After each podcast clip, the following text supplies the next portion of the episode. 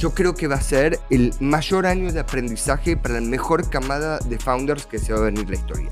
Para mí, esos que no logren levantar tienen vista máximo junio 2003, no hay más. Él dice, si las compañías tienen un board donde les controlan al CEO, digamos, las metas, los resultados, ¿por qué no puedo yo tener un board personal para mí mismo? ¿Sigues teniendo esa pasión en la mañana de levantarte a ver todas estas caras e intentar hacerlo? Si tenés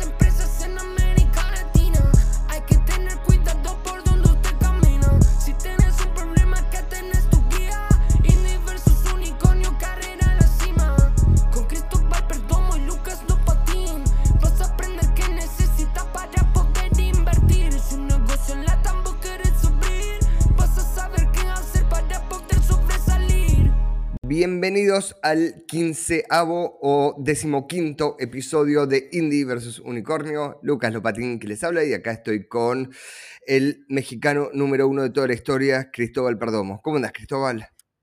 Muy bien, Lucas. Muchas gracias por la emisión. De nuevo, como siempre. El- no lo hablamos previo a esto, pero ¿cómo estás post eliminación de México?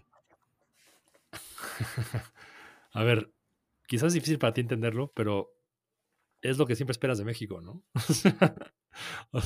o sea, no es como ir a España, ¿no? Que esperas que pase algo mejor, ¿no? Aquí sabemos que nuestro mundial dura cuatro partidos. Mejor escenario, ¿no? Aquí duró tres, con lo cual no hubo gran pérdida. Y aquí un parte es importante, y es un tema que a mí me da mucho vueltas la cabeza, ¿no? Y es que el mundo es consistente, ¿no? Queremos creer que no y que pasan eh, cosas muy raras, pero en 90% de estos casos es un mundo consistente. Y así como los árboles de manzanas dan manzanas, ¿no? Los equipos tienen un nivel y ese es su nivel, ¿no? Yo creo que México es un equipo de nivel octavos de final, que alguna vez pasará a cuartos, pero su nivel es octavos de final, ¿no?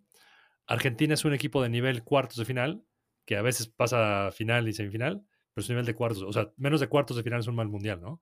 Y tienes equipos como Brasil, que curiosamente la final es horrible, ¿no? Es como perdimos el mundo, ¿no?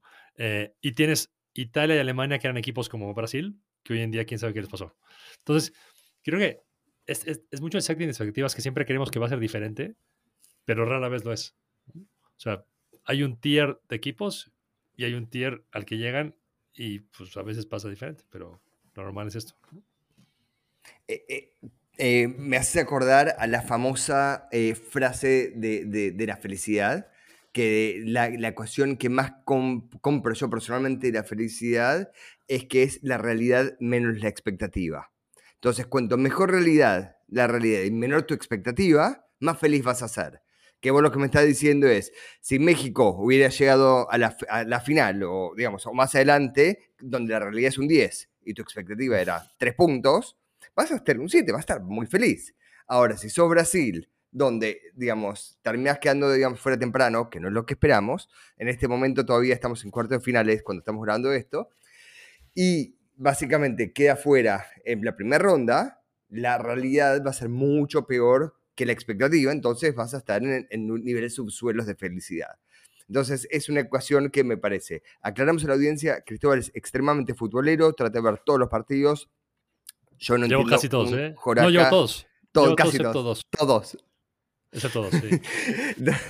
Entonces, yo no entiendo nada. eh, con suerte vi cinco partidos. Me gusta mucho jugar al fútbol, pero verlo no, eh, no, no- es lo mío, no lo entiendo. O sea, veo los partidos eh, importantes y hasta ahí llego. Em, pero me parece que, como tenés razón, es como la fórmula de felicidad es la realidad menos la expectativa en estos casos. Para empezar este, este, este podcast, lo que venimos charlando es que eh, hace varios meses, ya tirando inclusive de marzo, abril, mayo, que se viene vaticinando este invierno del mundo de las startups, que lo hablamos bastante al comienzo de la grabación de, este podcast. Yo en mayo escribí un, un post sobre por qué creía que se venía el invierno. Y la pregunta es, ¿se vino? ¿Cómo lo ves? O sea, seis meses después, ¿dónde estamos? Eh, creo que estamos en un otoño avanzado, ¿no?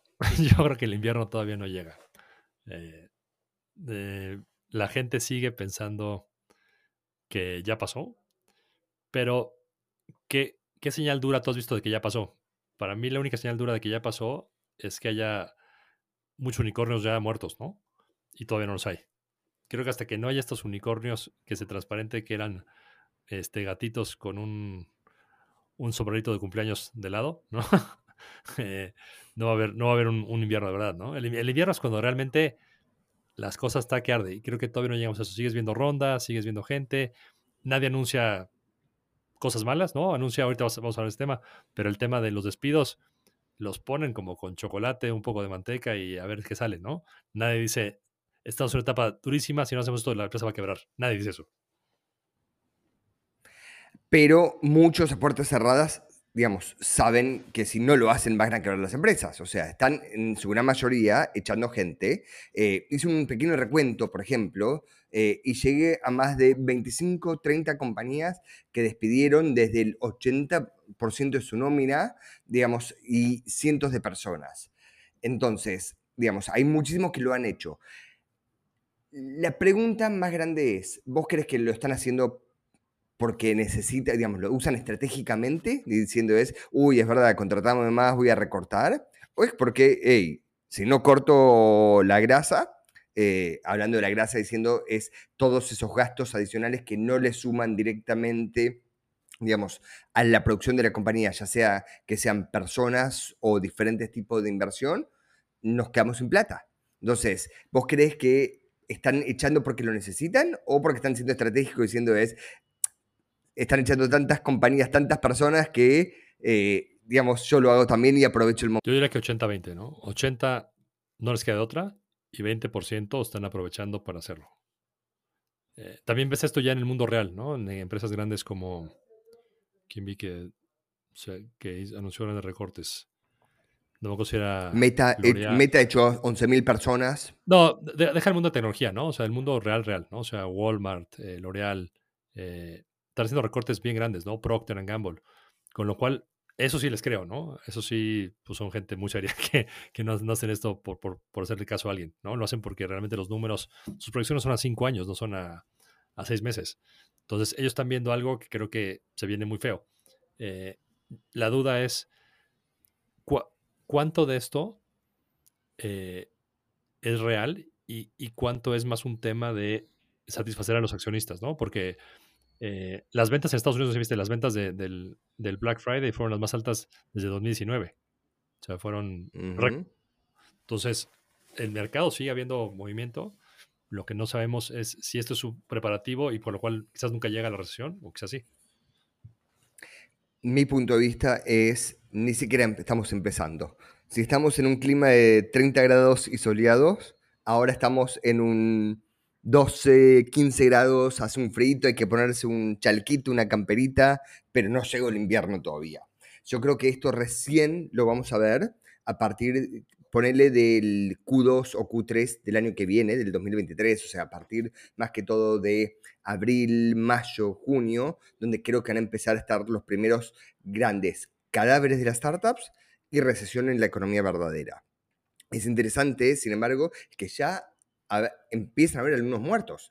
Por ejemplo, Muni en Colombia, después de haber levantado, creo que fueron 25, 26, 27 millones de dólares hace seis meses, cerró las puertas. Se anunció que echan a las 300 personas y cierra la puerta. Que lo que me parece interesante es que todavía ni siquiera dijeron si, si devuelven plata a inversores o no, que eso ya me parecería rarísimo porque ¿quién puede quemar en Latinoamérica 26 millones de dólares en eh, seis meses, digamos?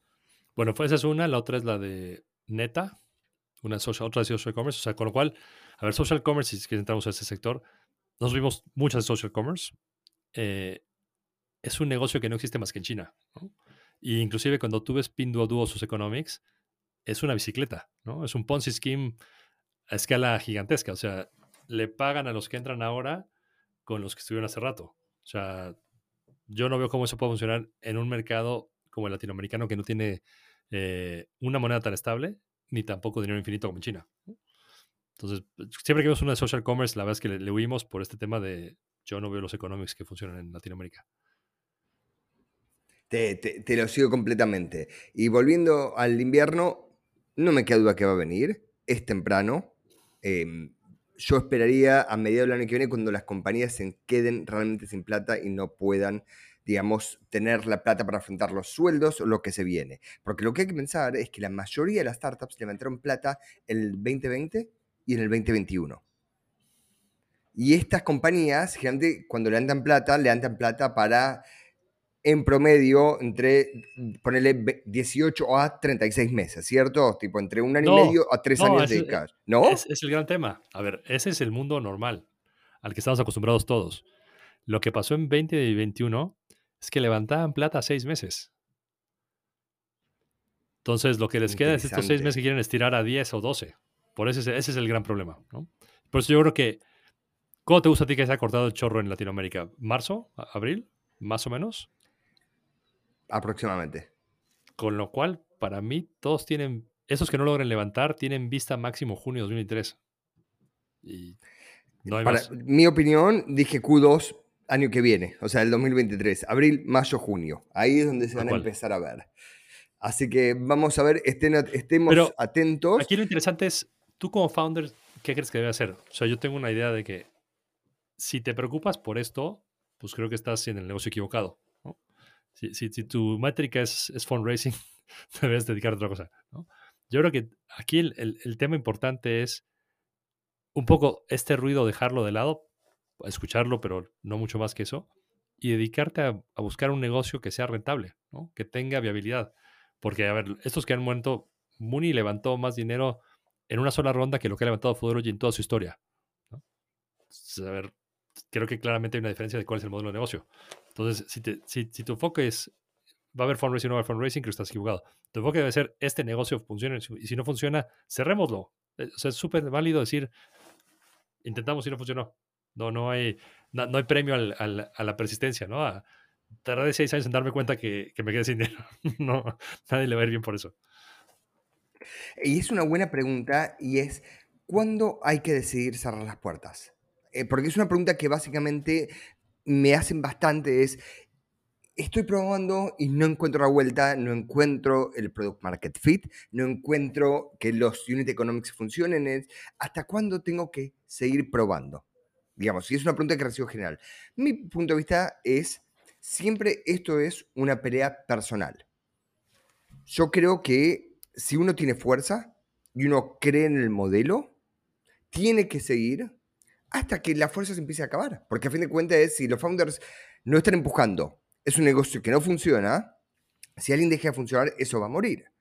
Ahora, si el founder tiene, digamos, cierta luz por dentro, entiende que tiene un plan de acción a probar todavía, porque hay cierto momento donde se vienen lo que se llama el Hail Mary. El Hail Mary es una frase que se usa en el fútbol americano eh, y se usa en, en, digamos, en diferentes situaciones, donde es ese pase que tiran, digamos, de a 80 metros para que alguien, por suerte de Dios, le agarre y convierta el touchdown el último segundo. Esto es como cuando el arquero va a cabecear en la última jugada, que hay un córner o tiro libre y va el arquero digamos, y es como los 11 están dentro del área para cabecear, digamos. Eh, entonces, si ya estás en etapa de Hail Mary, es, ya es muy tarde, digamos, porque es muy raro hacer funcionar una compañía dentro, digamos, de, digamos, como de última opción. Generalmente se hace funcionar cuando uno entiende el plan y lo que tiene que hacer es operacionalmente seguirlo. Entonces, yo, mi, mi cuestión personal sobre cuándo sí y cuándo no seguir, es simplemente es, founder, ¿la estás pasando bien? ¿Sí o no? ¿Tienes fuerza para seguir con esto? ¿Sí o no? ¿Le debes algo a alguien? ¿Sí o no? ¿Crees que podés, eh, digamos, tener un plan de acción que te da ciertas chances para llegar ahí? ¿Sí o no? Si la, tu gran mayoría de respuestas es que no la estás pasando bien y que no tenés un buen plan y que le debes algo a alguien, eh, ahí es cuando decís, y no sé si tiene sentido. ¿Cómo lo ves? Yo estoy de acuerdo en todas, menos en una. Eh, el tema de pasarla bien, ¿no? Eh, porque creo que se puede entender para, para muy mal, ¿no? O sea, si no me divierto, o sea, yo estoy seguro que la gente de FTX se divertía mucho, ¿no? no sé si sea bueno. o sea, como que, a ver, a ver, más que pasarla bien es, sigues teniendo esa pasión en la mañana de levantarte a ver todas estas caras e intentar hacerlo. Si sigues teniendo eso adelante, ¿no? No esa pasión significa que estés pasando bien, ¿eh? Muchas veces la pasas horrible, pero la verdad dices, yo no veo haciendo otra cosa. O sea, no, no veo otra manera de, de vivir que haciendo esto. Si eso sigue, feliz de la vida. Si es un tema de, uff, tengo que cumplir con esta gente que me dio dinero y tengo que ir a... Yo creo que ya estás perdido. Completamente. Pero yéndose a eso es, generalmente cuando un, digamos, los founders saben lo que están haciendo y están en un camino y están comprometidos, la están pasando bien. Están en su salsa. Puede ser que estén estresados, porque no, yo en mi cabeza no mezclo estar estresado con estar pasándola mal, porque hay un estrés productivo, hay esa adrenalina que te hace querer los resultados. El pasar mal es como decís, es despertarte y decir, odio mi vida, odio el mundo, odio todo, y cuando, esa, con mi mujer lo llamamos la sensación de domingo. Es, cuando tu vida es, estás el domingo de la noche y sabes que mañana se viene un día full de trabajo, ¿estás contento o estás mal?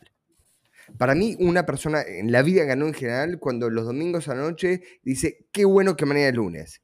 No necesariamente que es mejor, digamos, un lunes que un sábado, aunque yo soy de los que creen que el lunes es el mejor día de la semana, pero si no es, si estás con esas sensaciones de domingo, esa sensación de es, puta, cómo odio lo que voy a tener que estar haciendo mañana, y eso es una muy buena señal de que seguramente no estás haciendo lo correcto. Ahora, para dejarlo claro, es, digamos, hay etapas donde, digamos, está bien que durante una semana la pases mal. Estamos hablando de el gran mayoría de domingos, porque tal vez hay semanas más complicadas que otras. Entonces, si el 80% de los domingos eh, tipo, la pasás bien, pero uno no, no pasa nada. Ahora, si, digamos, la mayoría está pasando mal y algo está mal. Mira, a ver, yo me estaba acordando de mi época de. Yo la pasé muy mal en el secundario. Odiaba yo los, los domingos, ¿no? Porque sabía que le hacían tener que ir al colegio, un colegio que no me la pasaba bien y no me gustaba estar ahí. Eh, y odié ser consultor, ¿no? Son dos etapas de mi vida que más odié mi vida cotidiana, ¿no? Y cuando era consultor, me acuerdo que de mis diversiones era calcular cuánto ganaba yo por minuto, por hora, por día. Y ese era mi único motivante para trabajar. ¿no? Sí, bueno, si me quedo un día más, pues cobro tanto más. pero era realmente, y creo que esa es como la definición de si, si esa es su vida, traten de buscar algo diferente, ¿no? O sea, yo una vez hice el cálculo y ganaba yo menos por hora que si vendiera hamburguesas en McDonald's, ¿no? Por las horas que pasaba en la oficina. Con lo cual, evidentemente, algo hice mal en mi vida, ¿no? Es, es interesante porque yo me di cuenta con mi compañía anterior, digamos, el momento que tuve que salir del día a día de la compañía fue cuando estaba con- empecé a tener sensación de domingo de manera prolongada. O sea, o- o, digamos, muchas semanas seguidas.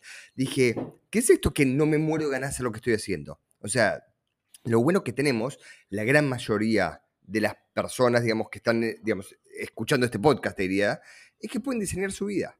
O sea, yo puedo dise- diseñar si quiero estar trabajando en una compañía que estoy haciendo yo o no. Digamos, es una elección para la gran mayoría de personas. No para todos, para dejarlo claro, y está perfectamente ok hacer, no sé, yo cuando, digamos, ah, hice ciertos negocios que la verdad que no me gustaban, pero me daban lo que necesitaba para, digamos, salir adelante, mantener la familia y hacer todo lo que tenía que hacer. Ahora, es, la gran mayoría puede en diferentes etapas ir definitivamente definiendo lo, lo que, lo que va haciendo. Es, es- me, me- me trae esto interesante a pensar la conversación es, ¿cómo, qué, esto, ¿qué usas vos como un sanity check? El sanity check es esa cosa para saber de, estoy haciendo algo, eh, digamos, lo que estoy pensando, ¿está bien o lo está mal? Las metas que me pongo, ¿están bien o están mal? A ver, es una buena pregunta. Eh, porque creo que he cambiado para mal, ¿no? Cu- Cuando yo era mucho más chico, de los 17, 18 años, era muy enfocado en metas, ¿no? Y tenía metas de un mes, metas de seis meses, metas de un año. Eh, probablemente lo que me pasó fue la vida, ¿no? Y, y cuando me casé, la verdad es que no tenía tiempo para sentarme a pensar eso. Y creo que es, creo que es un gran ejercicio para, para volverlo a ser, ¿no? Eh, hoy en día quizás son más macro mi, mis sanity checks, ¿no? Y giran primero en torno a mi familia, ¿no? Eh, ¿Qué tanto creo que estoy ayudando a mis hijos, ¿no? Y qué tanto mejor puedo hacer por ellos. Eh, segundo, mi trabajo, ¿no? ¿Qué, tanto aporto a Wallef o no? Y si vale la pena seguir. Eh, y tres, es, soy yo, ¿no? Y creo que está mal, ¿no? Creo que debe ser primero yo y luego los demás, pero porque creo que si tú no estás bien, pues lo demás no sirve mucho, ¿no? Pero, pero creo que ese es mi instinto, ¿no? O sea, al final eh, eh, llegar a mí. No sé tú, tú si haces el mismo conteo. Sa- ¿Sabes qué me parece gracioso? Porque generalmente yo pongo en, en mi en, digamos, en mi etapa de valores, que es lo que más trato es trabajar sobre mi salud, diciendo exactamente lo mismo, argu- argumentándome que si yo no estoy bien, digamos, no puedo ayudar a mi familia, estar con mis hijas, etcétera. A veces también me cuestiono, no sé cuánto, cuán bullshit es, porque quiero po- pon- poner la prioridad de, digamos, de poder entrenar, hacer, hacer las cosas personalmente, aunque creo que es verdad. Mira, es interesante sobre esto. eh, primero te voy a, voy a tomarlo de dos partes distintas. La primera es, tengo un amigo que le tengo mucho cariño, que lo veo realmente poco, que se llama Mario Chamorro. Mario Chamorro es, eh, trabajó muchos años en Coursera, era el jefe de Latinoamérica y actualmente está emprendiendo, haciendo un, un- un- seguramente lo voy a matar, digamos, porque los detalles van a estar mal, pero está haciendo una app de, de personal well-being, de salud personal, que se llama Oye, que lo está haciendo con Jay Balvin como co-founder. Y. Mario tiene lo que él llama, o lo aprendí de él por primera vez, que se llama el Personal Board of Advisors. Entonces, ¿qué es lo que hace? Es como, él dice, si las compañías tienen un, digamos, un board donde les controlan al CEO, digamos, las metas, los resultados, la compensación eh, y un montón de otras cosas, ¿por qué no puedo yo tener un board personal para mí mismo? Digamos, donde hago lo mismo. La idea es, yo preparo mis metas y se las voy presentando al board, digamos, dos veces por año, para que ellos me ayuden a mí a entender si estoy cumpliendo, para que lo tengan básicamente el ser, digamos, ser realista, eh, también, digamos, para ser eh, responsable y accountable, o sea, que él va a cumplir lo que está diciendo, poder entender si está yendo demasiado para adelante o, digamos, o muy lento, y si es por miedos o por qué es lo que puede llegar a ser, para ver si hay otras oportunidades posibles eh, y para ir viendo el progreso. Y me pareció como un concepto bastante fascinante esto de, digamos, de ir a armarte un board para vos personalmente. Yo lo tengo, en- a mí personalmente tengo mi foro que trabajo con eso bastante, pero es, digamos, eh, nos juntamos todos los meses, pero no es como un, digamos, un board que decir, Cristóbal, ¿sabes qué? Quiero que seas parte de mi board personal. Es como medio loco, ¿no? Como, A mí me suena muy extraño más que soy una persona que no le gustan estas cosas, ¿no? Básicamente. Eh, a ver, para mí, mi board, mi coach, mi todo es escribir. A mí me gusta mucho escribir. Y, encuentro que escribiendo, eh, yo, fui, yo fui muy mal paciente de, terapia, ¿no? Yo fui al psicólogo quizás total de cuatro veces. Creo que no, no, no es un buen récord, ¿no? Eh, pero lo que me di cuenta es, al final el psicólogo lo que hace es escucharte, ¿no? y, y replantearte lo que estás diciendo, si está bien o está mal, ¿no? Y no te dice un juicio de valor, ¿no? Y creo que es parecido el tema de, de escribir, ¿no? Cuando tú escribes, eh, a veces ni siquiera es leerlo, simplemente el pensar para escribirlo, te dices, oye, esta estupidez que estoy diciendo, pues está muy mal, ¿no? O sea, creo que no va por ahí. Entonces, a mí me sirve mucho eso. Yo no sé si yo, yo tendría ganas de estar, porque luego me parece que se vuelve como una tarea, ¿no? Oye, nos juntamos para mi board, ¿no? Este, no, no puedo, yo sí puedo. O sea, como que odio la burocracia, ¿no? Y me suena un súper nivel de burocracia tener un board personal. Eh, a mí no me parece burocrático porque en realidad toma muy poco tiempo. Si es, se son cuatro horas en el año, tal vez lo que te toma. O sea, em, a mí me, resulta raro ir a un amigo o alguien que respetás em, y decir, ¿querés ser parte de mi board? Pero me gusta, ¿eh? quiero decir. O sea, yo soy de, de los nerds que le gustan hacer ese, ese tipo de acciones. Sobre escritura misma, ¿qué, ten- qué haces? ¿Journaling? ¿Cuál es tu metodología? A ver, yo tuve un, un diario, diario, o sea, escribía diario, de los 10 años a los 28, ¿no? De 18 años tengo de, de cuadernos, de todos, y, y los leo y me río de las cosas que pensaba y las cosas que hacía, ¿no?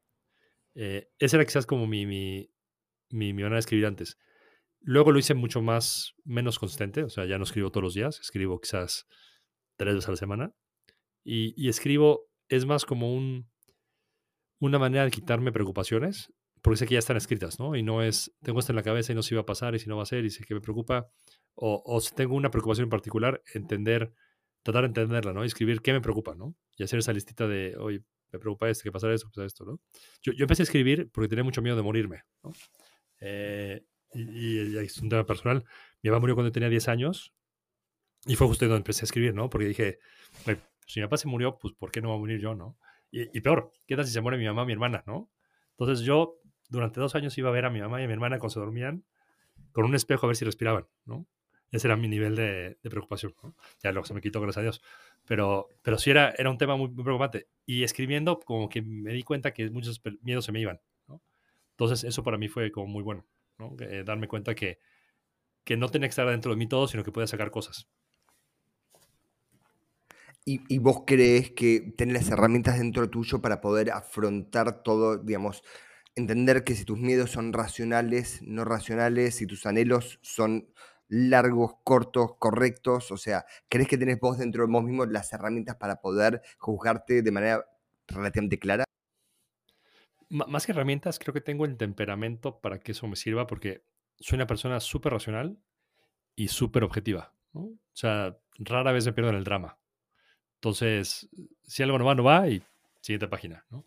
Creo que alguien que no tenga esa frialdad, pues sí es más difícil, ¿no? De tener, este, no, que- sobre todo, no sé, yo veo mi, mi hija y mi esposa, ¿no? Que son mucho más eh, de clavarse en cosas así. No sé, tema más de mujeres que, que de hombres, creo que los hombres son mucho más prácticos. Este, entonces, que es más un tema de temperamento que herramientas. Yo no sé si he desarrollado herramientas, pero sí tengo la suerte de que mi personalidad y temperamento da para eso. Es súper interesante lo, que decís, eh, pero yo me doy cuenta que sobre mí mismo sobre mis metas, por ejemplo, si no tengo a alguien que me está mirando en frío y alguien, digamos, trato de que sea gente que me conoce, digamos, relativamente cercano, si no tengo a alguien que los mire en frío, eh, siento que me estoy perdiendo algo. Siento que tal vez me voy demasiado ambicioso o a veces demasiado corto y a veces sirve que me diga alguien es, Lucas, creo que vos podés más. Dale para adelante, vos podés. O sea, por lo menos, o sea, tipo, tirate, ponete una meta más alta. A veces me sirve que alguien me tenga así y a veces que, me- que al revés me digan es, es, sabés que no tenés chance de llegar a eso, ¿no? O sea, está perfecto que lo sueñes, pero eso, digamos, y es, es interesante que yo necesito que alguien fríamente lo, lo mire esto. Que me lleva es, eh, yo soy muy de hacer metas, como hablamos antes, digamos, de, vos decías que, vos, que ya no lo haces, yo todos los diciembres me pongo a trabajar en mis metas. Entonces, generalmente, digamos, tengo una metodología bastante clara que uso una, algo que se llama Ear Compass, que es earcompass.com, es I-E-A-R-C-O-M-P-A-S-S.com, o sea, año compás, pero escrito en inglés.com. Y esto te, te da como un PDF, también lo puedes, eh, digamos, tener impreso si quieres, pero si no, tengo un PDF, y ese PDF es, lo usas como para ir reflectivamente ver todo lo que pasó en el año. Y tardo más o menos unas 3 o 4 horas en hacer esto. Es importante aclarar que Ear Compass también está en español, está como en, no sé, muchísimos lenguajes. O sea, no es que está en inglés, sino tipo, también puedes bajarte el PDF en español. Entonces, ¿qué es lo que primero hago? Es, durante uno, dos, tres días, generalmente trato de hacerlo las, digamos, las últimas dos semanas del año, hago una reflexión fuerte para atrás de todos los ámbitos de mi vida. Cómo me fue a mí mismo, contra mí mismo, cómo me fue contra el mundo, con mi mujer, con mis hijas, con los proyectos, con devolver a la sociedad. O sea, trato de, de, digamos, ver todo primero para atrás y uso eso como una herramienta para entender, primero, si lo, digamos, logré y llegué cerca de lo que quería o no quería. Segundo, me hace entender qué partes disfruté y cuáles no disfruté del año también haciendo esto. O sea, y esto me ayuda a entender qué metas me quiero poner en base a cuáles disfruté, porque a fin de cuentas es como lo que hablamos al principio, es diseñar esa vida, digamos, entonces es, yo puedo diseñar qué metas quiero tener. Entonces, eso me ayuda a entender es cuáles metas me gustan y cuáles no. Entonces uso este Ear Compass, que es un PDF, eh, y, y voy, por ejemplo, semana tras semana en el calendario para tratar de entender, digamos, qué hice, qué me gustó, qué no me gustó y ser lo más detallado posible. Una vez que terminé eso, trato de ir a futuro, quiero decir, y poner las metas del año que viene. Yo las metas básicamente las separo en, tengo que contarlo acá, 1, 2, 3, 4, 5, 6, 7 categorías. Ento- las siete categorías que yo voy manejando es, primero es negocios. ¿Qué quiero lograr de los negocios? Entonces ahí me pongo es, quiero crear cierta cantidad de compañías con Indie, quiero que estas compañías particulares lleguen a estos resultados, em, quiero potencialmente hacer X, Y o Z, pero es muy 100% relacionado a negocios. La segunda es fitness. O sea, es- es- quiero decir, no es salud personal, sino que trato de que sea uno fitness. También puede ser salud mental que, que entre en todo esto, em, pero, pero los últimos años, por ejemplo, estoy en una meta personal que es estar básicamente lo más armado físicamente posible, y hablo poco de esto porque me da una vergüenza ajena decirlo en voz alta que que ni te explico. La tercera categoría es diversión. Es diversión tanto conmigo mismo, es una diversión con mi pareja y diversión con amigos. Y muchas veces está relacionado a potencialmente hacer alguna experiencia distinta, o viajes, o, o, digamos, diferentes cosas que, que voy haciendo. Me doy cuenta, creo que suena peor decir diversión con uno mismo que otra cosa, ¿no? Así que creo que lo. Eh, pero, pero me parece Pero importante. se vale, ca- cada, quien lo suyo. Cada eh, en este podcast no juzgamos. Si alguien la pasa bien por su cuenta, perfecto. Pero en mi caso, básicamente, me gusta es eh, poder, digamos, eh, hacer diferentes experiencias que tal vez uno está eh, compitiendo contra su propia cabeza, llámelo, o divirtiéndose, digamos, contra su propia cabeza. La cuarta categoría es personal. Es en qué quiero mejorar yo, qué quiero personalmente lograr, y no, y no de salud. La quinta categoría es de, es de devolver, básicamente cómo devolver a la sociedad. Eh, por ejemplo, ya estoy desde hace un año y, y- y- estoy feliz con este camino, que, que seguramente lo continúe. Mi manera de devolver es, o por lo menos trato, es generando todo el contenido que puedo alrededor de bootstrapping, porque es un tema que me apasiona y siento que las mejo- dos mejores maneras que hay de impulsar el emprendimiento, es, el- Latinoamérica en general, es una a través de educación y segundo a través de emprendimiento generando más empleos eh, y, y de, y de y de la mayor calidad posible. La sexta es inversión, básicamente es en, qué- voy a invertir, cómo multiplico lo que tengo. Y la, la séptima es networking, de cierta manera que me parece súper cliché, pero para mí es estar conectado con el mundo exterior, ir conociendo diferentes personas, que personas pueden ser que te habiliten algo a futuro o no, que si no necesariamente tiene que ser un networking laboral. eh, porque es más, mucho lo que hago no es laboral, sino es más mental o con intereses que tengamos en común pero me importa mucho. Esas son mis siete categorías que trabajo eh, y después lo que hago es pongo para todo el año lo que quiero lograr y después mes a mes voy viendo de este año lo que quiero hacer y veo este mes que voy a trabajar y tacho el mes anterior qué es lo que hice bien, qué es lo que hice mal y digamos cuál va a ser el esfuerzo. Y por último trato de atar todo este anual a el plan más largo plazo. Yo pienso en plazos de cinco años. Yo entiendo que hay personas que puedan pensar en plazos hiper largos. Eh, está la famosa, creo que es de Bill Gates la frase diciendo básicamente que el ser humano sobreestima lo que puede hacer un año, pero eh, underestimates, que básicamente Subestima. el contrario, sobre- eh, subestima eh, lo que puedas lograr en 10. Yo creo que admiro a las personas que pueden pensar a 10 años. yo soy un- cabeza un cortoplacista, entonces, digamos, me, quedo ya 5 años me parece un exceso. Pe- Pero esto termina siendo generalmente, digamos, mi metodología eh, y generalmente es una etapa muy introspectiva, digamos, donde trato de entender, digamos, hacia dónde estoy yendo, qué represento y qué es lo que quiero representar. A ver, lo único, que me suena, lo único tema es no sé cuánta gente tiene el tiempo para hacer lo que tú haces. ¿no? ¿Cuánto tiempo crees que me lleva en total? ¿Tres horas? Mira, te diría, la etapa de introspección me lleva tres horas normalmente. La etapa de setear los goals es una, dos horas más. Es, entonces son cinco horas una vez en el año, o sea, en diciembre. Y después todos los meses hago el chequeo que tardo literalmente 10 minutos en actualizarlo y en setearlos del próximo mes. Y después tengo un llamado de 30 minutos con un accountability partner, o sea, con un amigo que es parte de mi foro. Eh, vale, voy a mencionar que es Juli Bender, el fundador de, Sirena que vendió a Sembia, que nos juntamos y yo le digo lo que quise lograr el mes pasado y lo que efectivamente logré.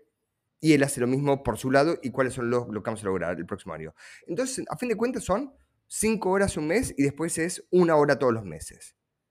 A mí no me parece. Dudo que alguien que escuchando este podcast no pueda separarse esa cantidad de tiempo. Yo creo que tiene sentido el tiempo, o sea, no, no, no suena mucho, pero mi impresión es también lo que dijiste, ¿no? La gente se sobreextiende y cree que arrancar así como con cinco horas, ¿no? Yo arrancaría por algo muy sencillo y es ponerme metas para los próximos seis meses, ¿no? Eh, y, y- creo que es algo que tienes que ir construyendo de a poquito, ¿no? Creo que si eres tan, tan ambicioso, yo creo que lo más seguro es que la gente lo va a dejar. ¿no? Porque el tema también es este, y, y va mucho al tema de los hábitos. ¿no? Yo creo que lo que sí he, conservado del tema de escribir eh, es, pienso mucho en, en evaluar mis hábitos, buenos y malos. ¿no? ¿Qué debo seguir haciendo y qué no debo seguir haciendo? ¿no? Eh, y creo que ese es como un, un primer paso, ¿no? Muy básico, pero ponerme tres hábitos y esos tres hábitos probarlos por un mes, ¿no? Y, y si en ese mes funcionan, pues los dejamos y si no funcionan, pues buscamos algo distinto, ¿no? Igualmente, es más difícil darte cuenta de las cosas que haces que están mal que las que hacer que están bien. Y, creo que ese es el reto más grande. Fijarte cuando cierta manera de reaccionar, cierta manera de pensar las cosas, eh, que son hábitos como muy, muy de adentro y que es difícil de cambiar. Y por eso me gusta el modelo de Year Compass, exactamente, porque te hace estas preguntas. ¿Qué hiciste este año que estás orgulloso de haber hecho? ¿Qué te dio vergüenza lo que hiciste este año? Te hace un montón de estas preguntas donde te obliga, digamos, yo no trato de hacerlo como decías, de, de sentarme a pensar, porque yo no me siento a pensar. Yo voy a agarro el PDF y digo, ok, pregunta uno, y digamos, voy a anotar la respuesta. Pregunta dos, voy uno por uno. Sobre los hábitos, yo tengo un, lo que creo que es un pensamiento contrario y tal vez es cero contrario, ¿viste? Cuando uno cree, quiere ser distinto, pero, pero tal vez no lo es. Yo creo, no creo básicamente en el seteo de hábitos. Yo creo que es, o te gusta algo lo suficiente donde lo vas a hacer y te importa y le vas a dar prioridad en tu vida, o no lo vas a generar. Yo no creo en esto que si haces lo mismo durante 21 días seguidos y tenés la app que te ayuda a traquear, ok, todos los días hoy leí el diario, check. Ok, hoy saqué a pasear el perro a las 6 de la tarde, check. Es, hoy me lavé los dientes dos veces en el día, check. O sea, yo creo que si uno realmente quiere hacer algo y es el momento de su vida para hacerlo, lo va a hacer. Entonces, como por ejemplo, es, yo fitness en mi vida me importó, a partir hasta los treinta y pico de años. ¿Qué significa esto? Juego, al- fútbol porque me encanta, pero los primeros botines me los compré los treinta y pico de años. O sea, eh, pero es porque yo creo que todo tiene un momento de la vida. Entonces creo que si no es el momento, si me tengo que forzar a generar ese hábito, no es mi momento. Y no, por tener una app de todos los días hacer algo y hacerlo 21 días seguidos, voy a lograr que eso finalmente me gusta. Nunca logré que algo me guste si no me gustaba el primer momento. Pero, a ver, es que generalmente las metas como que suenan como algo muy lejano. Entonces, si quieres llegar a Rusia caminando, pues hay que caminar 5 kilómetros por día por mucho tiempo, ¿no? Entonces, y para caminar 5 kilómetros por día, pues tenemos que caminar primero uno, ¿no? Entonces, yo, veo- es- yo así veo los hábitos, ¿no? Como esos pequeños bloques de Lego que te pueden llegar a algo, ¿no? Quizás, quizás está equivocado decirlo hábitos, son los bien pasos, ¿no? Pero es, si quiero A, pues tengo que hacer todas estas cosas antes de llegar ahí. Y, y así es como, como pienso en los hábitos. Es interesante porque yo pienso lo contrario. O sea, mi manera es, yo lo que quiero pensar es a dónde quiero ir. Me voy a largo plazo. O sea, me quiero, no sé, es crear una compañía que gane de profit 500 mil dólares por mes. Voy a inventar cualquier cosa. Y yo lo que quiero saber es a dónde quiero ir. O sea, eso es como lo que se llama el BHAG. Es una frase que se llama, eh, se usa, no, no tengo idea de dónde salió. O sea, alguien la habrá inventado en Estados Unidos de esas consultoras em, que se llama BHAG, que es Big Hairy Audacious Goal. O sea, Mm. ponerte un, digamos, un desafío tan grande, digamos, que es lo que quieras lograr. Entonces yo generalmente me pongo una meta, no sé, así a cinco años, cosas gigantes que quiero lograr. Y después lo que quiero saber es el paso uno. O sea, ¿cuál es el primer paso que tengo que dar? Y no planifico más que eso. O sea, a mí no me interesa saber A, B, C, D. O sea, yo realmente quiero saber es, dame el norte y, el primer paso. Y cuando yo el primer paso, me fijo cuál es el segundo. Y cuando yo el segundo, quiero ver el tercero. O sea, porque justamente creo que el problema es que en mi tipo de personalidad, cuando planifico demasiado, siempre le erro. Y como soy un obsesivo que quiero mantener el plan, y el plan nunca se llega, digamos, nu- nunca se mantiene, a mí dame el norte nada más. O sea, decime, hacia- hacia- digamos, decime, o auto, auto, me autodigo hacia dónde quiero ir, y eso es lo que necesito. Por lo que suena es que hay otro tipo de personalidad, digamos, que lo, lo entendería perfectamente, que es, necesita ir como más tipo metódico, llámalo de cierta manera, digamos, más detallado en los primeros pasos. ¿Y cuál es la mejor recomendación para hacer eso? Si, es lo que querés. depende de la, personalidad, de la personalidad, ¿no? Lo que estamos haciendo. O sea, cada, creo que cada quien tiene que entrar a su camino. Al final, vamos a lo mismo, ¿no? Tienes que ir. Si te interesa cumplir metas, tienes que encontrar qué método te funciona a ti. Y- igual hay gente que no, que pues la vida no le es para metas, ¿no? Y creo que también se vale, ¿no? La gente que le gusta navegar y es feliz así. Y completamente válido. ¿Sabes qué, ¿Sabes qué es interesante? Hoy estuve eh, todo el día con quien fue mi socio en, eh, en la compañía de tecnología que vendimos al grupo de Private Equity el año pasado. Y él es, básicamente está saliéndose del grupo en breve y Ujú.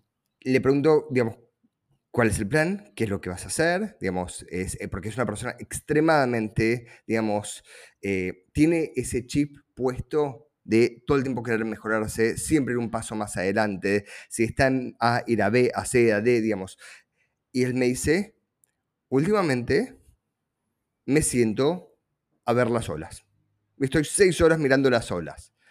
Eh, que es que, y me, y me tira, digamos, que de, básicamente, me- de, digamos, de lo que es meditación, de estar presente, de tener experiencias distintas, eh, tipo viajar muchísimo más, de, de- sin hacer apología de nada, de, tener diferentes, diferentes experiencias, eh, si se entiende lo que estoy diciendo, em, que me parece todo hiperválido. Y es interesante como hay personas que tal vez pasan de tener, digamos, eh, seteada su cabeza de una manera tan metódica a justamente lo con- contrario.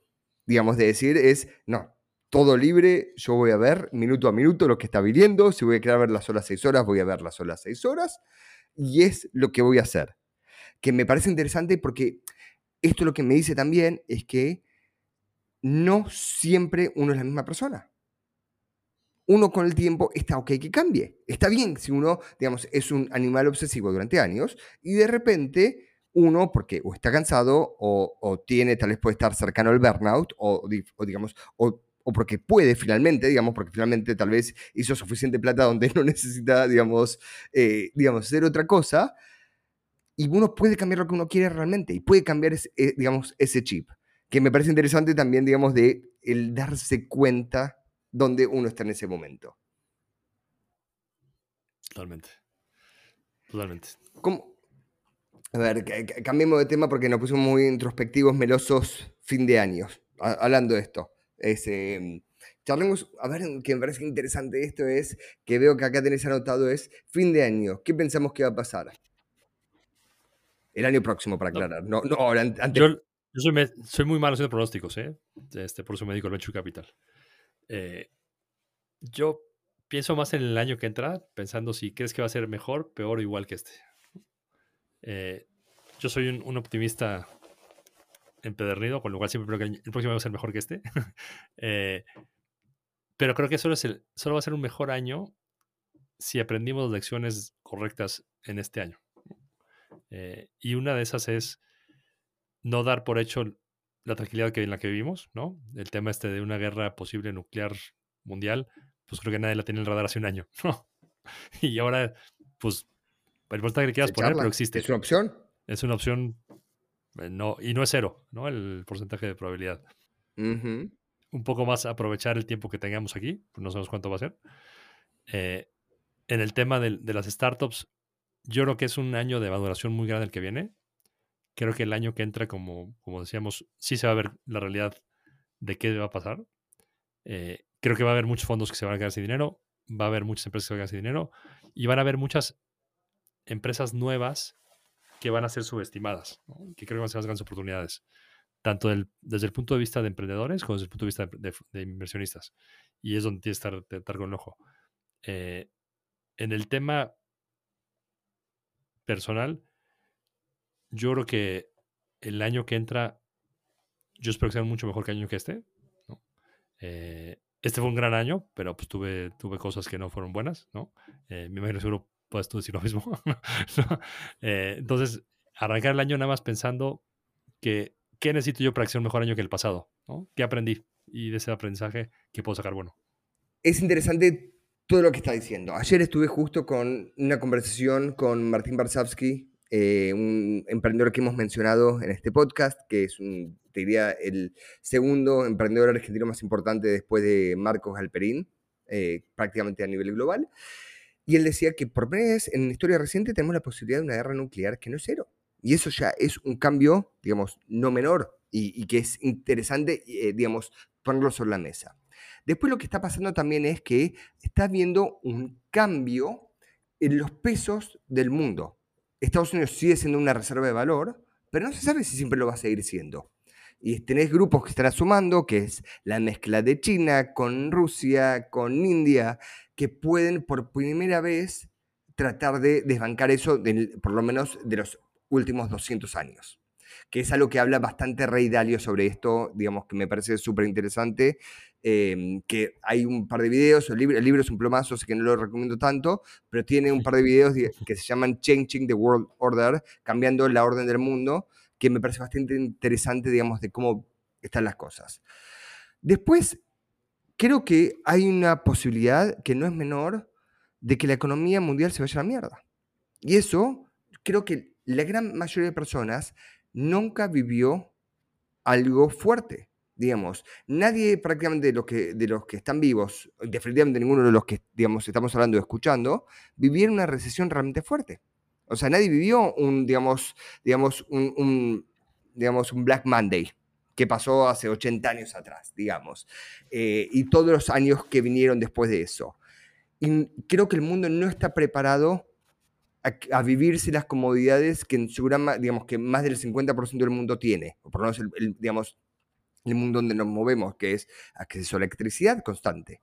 Por ejemplo, hay partes de Europa en este momento que con este invierno nos van a tener calefacción, donde están muy acostumbrados a tener calefacción todo el invierno. Y eso es algo actual, no es, digamos, no es una posibilidad, sino que eh, va a ser exactamente así. Va a haber potencialmente, quiero decir, no digo que, que haya tres, y espero que no pase, pero puede ser que haya menos comida en el mundo. Y la gente no está acostumbrada a qué pasa eso. Entonces, digamos, me, me, me, está ocupando un poco lugar en la cabeza entender, digamos, cuáles son las órdenes de magnitudes que pueden llegar a pasar, digamos, cuál es la primera y segunda y tercera, por ejemplo, digamos, la energía cara, eh, con conflicto global, que eso después lleve, digamos, a, digamos, a faltantes de cosas que nosotros veamos típicos. ¿Y qué pasa en una ciudad como Ciudad de México, cuando hay faltantes que la gente los toma como básicos? Son todas cosas que me parecen interesantes. No que vuelta, no creo que pase, pero me parece que por lo menos hay que tenerlo en cuenta por primera vez en la historia reciente. O sea, es la primera vez en mis 40 años que tengo que pensarlo. Entonces me Pero parece ahora- que eso, ya el tener que pensarlo es algo distinto. Sí, al mismo tiempo, yo creo que puedes perderte la vida pensando en estas cosas, ¿no? Cosas sobre las que tienes cero influencia, ¿no? Entonces, Tenés cero es bueno, Espera, espera, eh, estoy de acuerdo que uno tiene cero influencia sobre lo que va a pasar, pero como uno va a reaccionar y pararse frente a esas cosas, uno tiene influencia. Por ejemplo, ¿de qué vas a ganar plata? O sea, por ejemplo, digamos, llámalo de cierta manera, tu ingreso, ¿va a seguir estando si la economía se va realmente a la mierda? ¿Sí o no? ¿Necesitas ese ingreso? ¿Por cuánto tiempo puedes estar sin eso? ¿Qué pasa si el banco donde tenés tu plata cierra? Yo creo que son todas preguntas, digamos, eh, que uno se puede contestar a sí mismo sin ser fatalista. Quiero decir, yo no, no es que lo, lo- lo pienso de manera, digamos, eh, estresado. Pero me gusta pensar, digamos, el what if y ver si yo tengo que preparar algo para mí mismo. Y no lo pienso, no es que me estreso en el proceso de esto, sino que soy, llámalo, demasiado cauteloso tal vez. No, ¿vos, vos no haces eso? ¿No te planteas eso? no. Y, y de- y gracias por hacerme quedar como el raro. No, tengo, una fórmula mental que siempre es, si llegamos a eso, creo que tengo otros problemas mucho más graves, ¿no? Generalmente lo simplifico en eso. Eh, sí, pero no. O sea, si vos querés ir a ver a los peores momentos, es, eh, ok, no hay sistema bancario. ¿Cómo hago para tener efectivo? ¿Cuáles las monedas que no sé? Si- Siento, eh, gracias, eh, en este momento tengo que agradecerle a Cristóbal por hacerme quedar como el freak anormal, digamos, que, que- que se No, prepara quizás para al contrario, yo soy... Quizás tú vas a poder comer, yo no, ¿no? La gran diferencia. Yo, lo- yo lo que te puedo asegurar estar, es que si, digamos, en un mundo predictivo, el primero que sale perdiendo soy yo. O sea, digamos, los nerds vamos a salir perdiendo por lejos porque no sabemos hacer nada. Así que inclusive prender la parrilla para hacer un asado tengo que usar, digamos, esas cosas que te lo prenden automáticamente. O sea, olvídate que te haga un fuego de la nada. Así que lo, lo veo con un poco de supervivencia propia. Y, y eras mi, y eras mi salvación, así que imagínate. Creo que vamos a tener que hacer unos dos cursos juntos. Eh, ahora, habiendo dicho todo, Oye, creo que este, este podcast estuvo muy, muy heavy. Pero iba, iba- iba a decir, habiendo dicho eso, todo negativo, yo creo que va a ser el mayor año de aprendizaje para la mejor camada de founders que se va a venir en la historia. O sea, creo que todo lo que está pasando va a ser que los próximos founders sean los mejores que vamos a ver de Latinoamérica de toda la historia, porque van a estar preparados finalmente para una etapa difícil. Digamos, que siempre estuvimos, digamos, haciendo negocios normales, pero haciendo negocios digitales nunca habíamos probado la miel y de- nos la sacaron. Y esta por primera vez está pasando eso. Entonces, lo positivo te diría es, por primera vez se va a abrir esta gran camada. Entonces, si me podría invertir, yo creo que el año que viene, el, digamos, el 23 y el 24, van a salir las mejores inversiones. O sea, los IPO del 2030 se van a formar el año que viene y el otro año. Y, tú sigues full cash, así es que nos vas a ganar todos. por ahora, por ahora sí, por ahora sí. Así que va- vamos a. Pero estoy dejando listo todo para las inversiones, ¿eh? Así que olvi- olvídate. Y en esta nota alta, bien, posi- bien positiva, lo- los dejamos hasta el próximo.